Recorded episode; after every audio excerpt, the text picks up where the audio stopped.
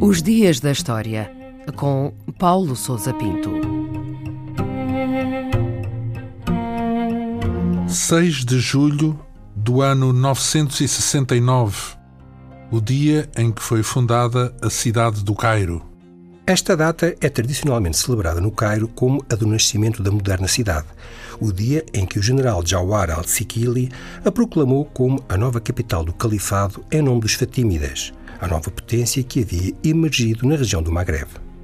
A dinastia fatímida afirmava-se descendente de Fátima, a filha de Maomé, e reclamou o califado, isto é, a liderança do mundo muçulmano nos inícios do século X. Tratando-se de uma dinastia xiita, mais precisamente Ismaili ou Ismaelita, entrou em colisão com o Califado Abássida, com sede em Bagdade, a quem disputou a primazia no mundo islâmico. Às ordens do califa Al-Muizlidin Alá, os exércitos fatímidas avançaram então para leste, a partir do Maghreb, e conquistaram o Egito, que passou a ser o centro do mundo muçulmano. Quatro anos mais tarde, o califa mudou-se da sua antiga capital, Mahdia, na atual Tunísia, para o Cairo, dando-lhe a designação pela qual é hoje mais conhecida, a de Al-Kahira, o vitorioso.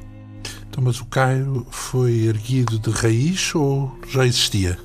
Apesar de a data de 6 de julho de 969 ser geralmente considerada como a da fundação da cidade como capital do Egito, a região do Cairo teve ocupação humana em épocas muito remotas, graças à fertilidade dos seus solos junto às margens do Nilo.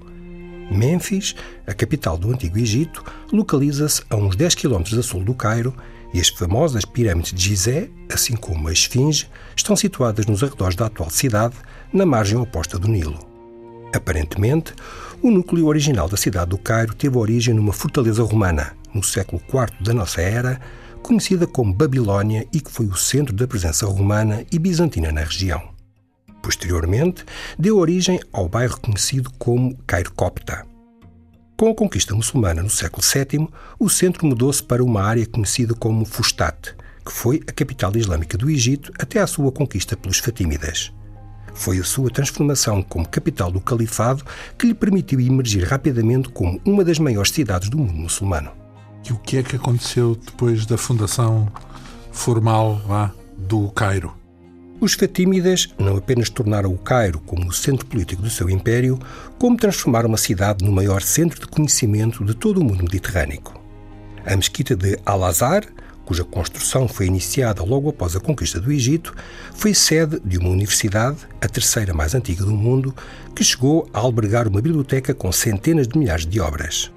Apesar do desaparecimento da dinastia Fatímida em 1171 e da passagem do califado novamente para Bagdade, o Cairo não perdeu a sua importância como centro mercantil e capital cultural do Islão. No século XIV, a cidade contava com cerca de meio milhão de habitantes, o que a tornava numa das mais populosas cidades do mundo dessa época. Em 1517, o Egito caiu sob domínio otomano e já no século XX sob o protetorado britânico.